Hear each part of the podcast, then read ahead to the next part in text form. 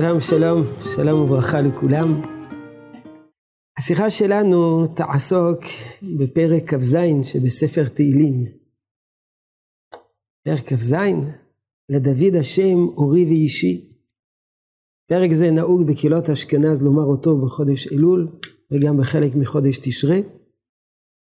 בקהילות ספרד אומרים אותו כל יום, ויש שאינם אומרים אותו כלל, מכיוון שהוא לא חלק מסדר התפילה.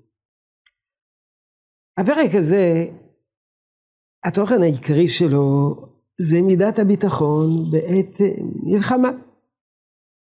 דוד המלך אומר, בקרוב עליי מרעים לאכול את בשרי, צרי, ואויבי לי. המה כשלו ונפלו, אם תחנה עליי מחנה לא ירא בי ליבי, אם תקום מעלי מלחמה, בזאת אני בוטח. נחלקו הפרשנים מתי בדיוק, באיזה סיטואציה דוד המלך אמר את הפרק הזה. אבל מה זה קשור לחודש אלול? המלבים כותב שהפרק הזה יבאר כהשגחה נמשכת אחר הדבקות בשם, באותה מידה שאדם דבק בקדוש ברוך הוא, כך הוא זוכה להשגחה אלוקית. מה זה קשור לחודש אלול? למה בקהילות אשכנז בחרו בפרק הזה לומר אותו פעמיים ביום לקראת הימים הנוראים. שני רמזים מצאו.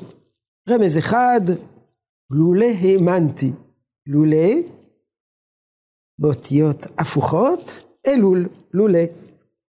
זה רמז אחד. טוב. רמז שני, כתוב במדרש תהילים, מה זה דוד השם אורי ואישי? רבנן פטרי קרא בראש השנה ויום הכיפורים. אורי בראש השנה, שהוא יום הדין, שנאמר והוציא כאור צדק, צדקר ומשפטך, משפטך כצהריים, וישעי ביום הכיפורים, שיושיענו וימחול לנו על כל עוונותינו. והוסיפו כי יצפנני בסוכו חג הסוכות. אז הנה כמה רמזים למה לומר את הפרק הזה בחודש אלול. טוב, אבל הפרק הזה בסופו של דבר עוסק במלחמות. דוד המלך מגלה ביטחון גדול בקדוש ברוך הוא בעת עמידתו במלחמה, מה זה קשור לחודש אלול. אז נעיר תחילה הערה אחת עקרונית הנוגעת לפרק הזה. הפרשנים העירו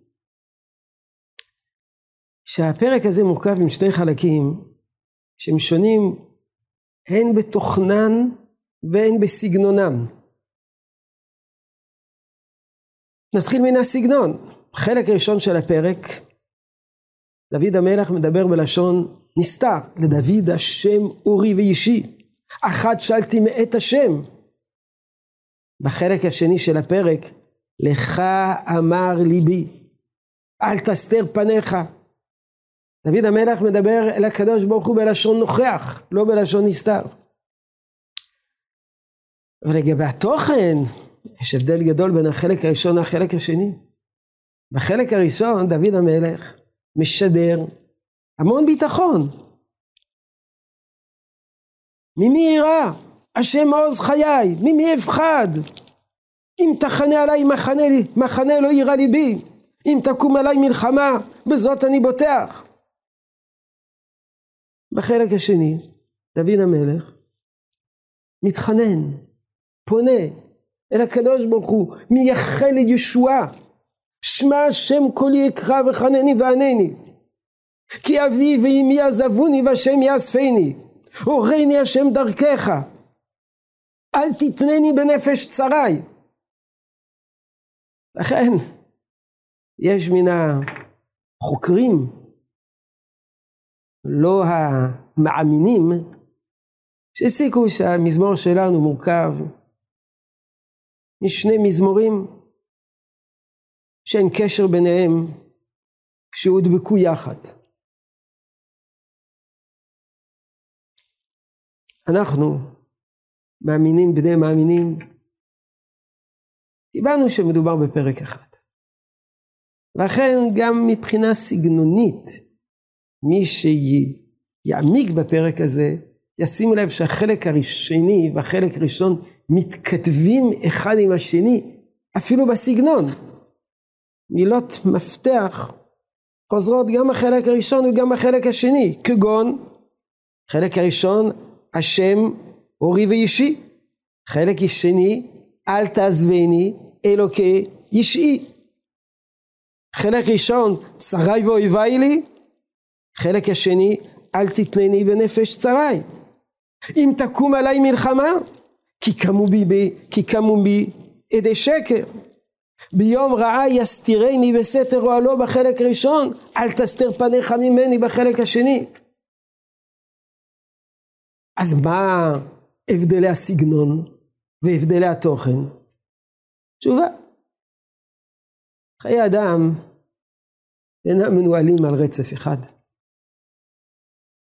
לפעמים אדם חש וחווה תחושת ביטחון מוחלטת והקדוש ברוך הוא, יש לו שלווה, יש לו, יש לו, יש לו עמידה, יש לו יציבות. לפעמים אדם מרגיש שכל עולמו מתמוטט עליו, שהקרקע שעליה הוא עומד איננה יציבה, והוא פונה ומתחנן לקדוש ברוך הוא שיציל אותו ויושיע אותו. אבל לא מדובר בשני אנשים, מדובר באותו אדם. מדובר בפרקי חיים שונים, לעתים, לעתים פרקי החיים האלו, יום ככה ויום ככה. יום אחד הוא קם עם תחושת ביטחון מוחלטת, והקדוש ברוך הוא יגן עליו, הוא לא זקוק להתחנן. השם מורי ואישי, כך הוא חש. ולמחרת הוא מרגיש, אבי ואמי עזבוני והשם יעזביני. מרגיש נטוש, מרגיש עזוב, אל תתנני בנפש צרי, הוא מתחנן בפני הקדוש ברוך הוא. אבל ראה איזה פלא, המזמור שלנו פותח בתחושת ביטחון ומסיים בבקשה, בתחינה, בפנייה לקדוש ברוך הוא לעזרה. ההסבר נראה לי כזה. אילו המזמור היה פותח בחלק השני והיה מסיים בחלק הראשון, אז יכולנו לצרף את הפרק הזה לפרקים שאפשר לומר שהאופי שלהם זה happy end. התחנן והתחנן ופנה לקדוש ברוך הוא והרגיש עזוב ונטוש. ברוך השם, עכשיו הוא מרגיש מלא ביטחון, עם יציבות. אומר המזמור, לא. תדע לך, שלפעמים האדם מתחיל בתחושת ביטחון ומסיים עם הרגשה שעולמו קורס תחתיו. ובכל מקרה, גם בחלק הראשון שבו הוא הרגיש ביטחון, וגם בחלק השני שבו הוא מרגיש שעולמו קורס תחתיו, הוא צריך לפנות לקדוש ברוך הוא. את הביטחון הוא יתלל בקדוש ברוך הוא, ואת הפנייה ואת התחינה הוא יפנה אל הקדוש ברוך הוא. זה עיקר עניינו של הפרק שלנו. כמובן, אתם שואלים בצדק, אז מה זה קשור לחודש אלול? אז עוד נקודה אחת, לפני שנגיע לחודש אלול. המזמור הזה ודאי, דוד המלך כתב אותו, חיבר אותו, בהקשר של סיטואציה מסוימת, חנה עליו מחנה, קמו בו עדי שקר,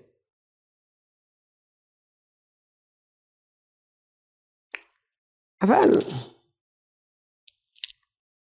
הסוגיה שבה עוסק המזמור שלנו היא לא סוגיה ספציפית.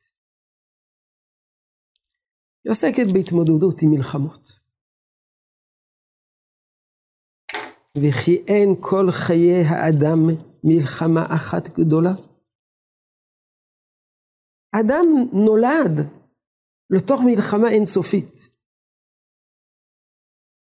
מלחמה על הקיום שלו, מלחמה על המעמד שלו, מלחמה על המשפחה שלו, מלחמה על היציבות הרוחנית שלו, מלחמה בתוך החברה, מלחמה בתוך עצמו, וזה בעצם הנושא המרכזי של הפרק שלנו. מלחמה, מלחמה, מלחמה. איך חיים בתוך מלחמה? העולם רועש וגועש. מה אנחנו עושים בעת שכל הזמן אנחנו נתונים במלחמת קיום? לא משנה כיצד נגדיר את מלחמת הקיום הזאת. אבל כפי שאמר איש רוח אחד, אפשר לומר שכל חיי האדם זו מלחמה אחת גדולה. ונדמה שבשני פסוקים מרכזיים שמאוד בולטים בפרק הזה, דוד המלך משיב כיצד חיים, עם איזה תודעה רוחנית אדם צריך לחיות בעת מלחמה מתמדת. פסוק אחד זה פסוק שכולנו מכירים, אפילו חוברו עליו נעימות. אחת שאלתי מאת השם אותה אבקש, שפתי בבית השם כל ימי חיי, לחזות בנועם השם ולבקר בהיכלו. והפסוק השני, שהוא חותם את המזמור, קווה אל השם חזק ויאמץ ליבך וקווה אל השם. אבל אולי לפני שאני אסביר את התוכן של שני הפרקים, שני הפסוקים האלה, אספר, אספר אנקדוטה מאלפת על שני הפסוקים האלה. בני ביתו של הרב חנן פורת מספרים שבימים, בימיו האחרונים, שמעו, שמעו אותו ממלמל. וכשהתקרבו אליו, שמעו אותו אומר, קווה אל השם חזק, ויאמץ ליבך וקווה אל השם. ואנקדוטה נוספת, שבת שלו מספרת. שישאל אותו, אבא,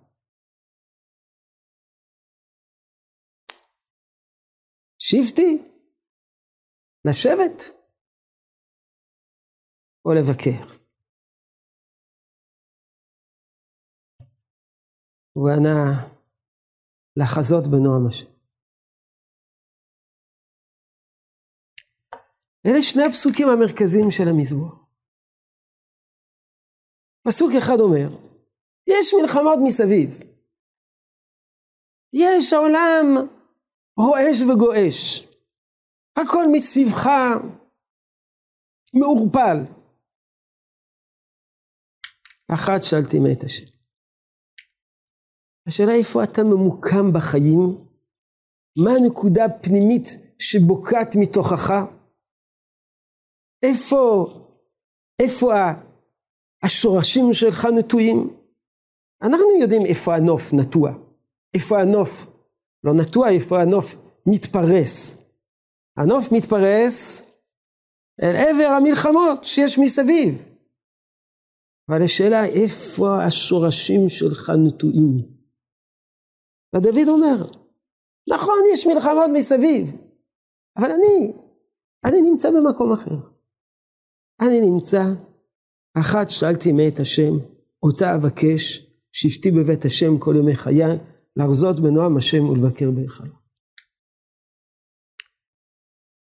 וזאת הנקודה הפנימית של החיים שלי. ייתכן שרוב, חלק גדול מן החיים שלי נהיה סוג בהתמודדות עם המלחמות. אבל אני נטוע בבית השם. אני נטוע בבקשה הזאת לשבת בבית השם ולחזות בנועם השם. הדבר השני, קווה אל השם חזק ויאמץ ליבך וקווה אל השם. התקווה, החיבור אל הקדוש ברוך הוא.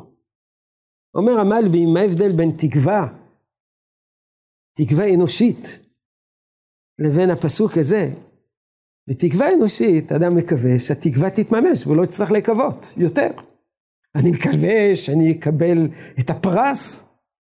באותו רגע שיקבל את הפרס ותתממש תקוותי, אני אפסיק לקוות. קווה אל השם חזק ויאמץ ליבך וקווה אל השם. אומר המלבים, תקווה כלפי הקדוש ברוך הוא היא תקווה אינסופית. אני לא מקווה כדי שהתקווה הזאת תסתיים. אני רוצה שהתקווה הזאת תתמיד ותמשיך. תקווה אינסופית. זהו זה, אני חושב שכבר הבנתם למה זה קשור לחודש אלול. במשפט אחד, אנחנו לא רק חיים במלחמות חיצוניות, חלק מהמלחמות הן גם מלחמות פנימיות, מלחמות תוך אישיות. אנחנו נולדים בעולם כדי להיאבק. אדם לעמל יולד. זה סוג של מלחמה. המלחמה הזאת, יש בה עליות ויש בה ירידות ויש בה נפילות ויש בה משברים. איך שורדים את כל המשברים הרוחניים, את כל התסכולים הרוחניים, את כל האכזבות האישיות. אז אפשר להתמקד, נפלתי פה ונפלתי שם ונשברתי פה ונשברתי שם וקרסתי פה ואני לא עומד באתגרים הרוחניים. אנחנו אומרים את המזמור הזה בחודש אלול, להגיד לאדם, נוסף להתמודדות עם כל האגפים הרוחניים וכל המשימות הרוחניות, לחפש גם את נקודת העוגן הפנימית. אחת שאלתי מת השם אותה אבקש. בנוסף לכך, קווה אל השם, חזק ויאמץ ליבך וקווה אל השם. התקווה, תקווה רוחנית, תקווה שבסופו של דבר צריך להתגבר, תקווה שאתה צריך להתחבר לקדוש ברוך הוא. אלו שתי הנקודות שהן נכונות בכל חיי אדם, גם בעולם החיצוני שלו, וגם בעולם הפנימי שלו. שנה טובה, כתיבה וחתימה.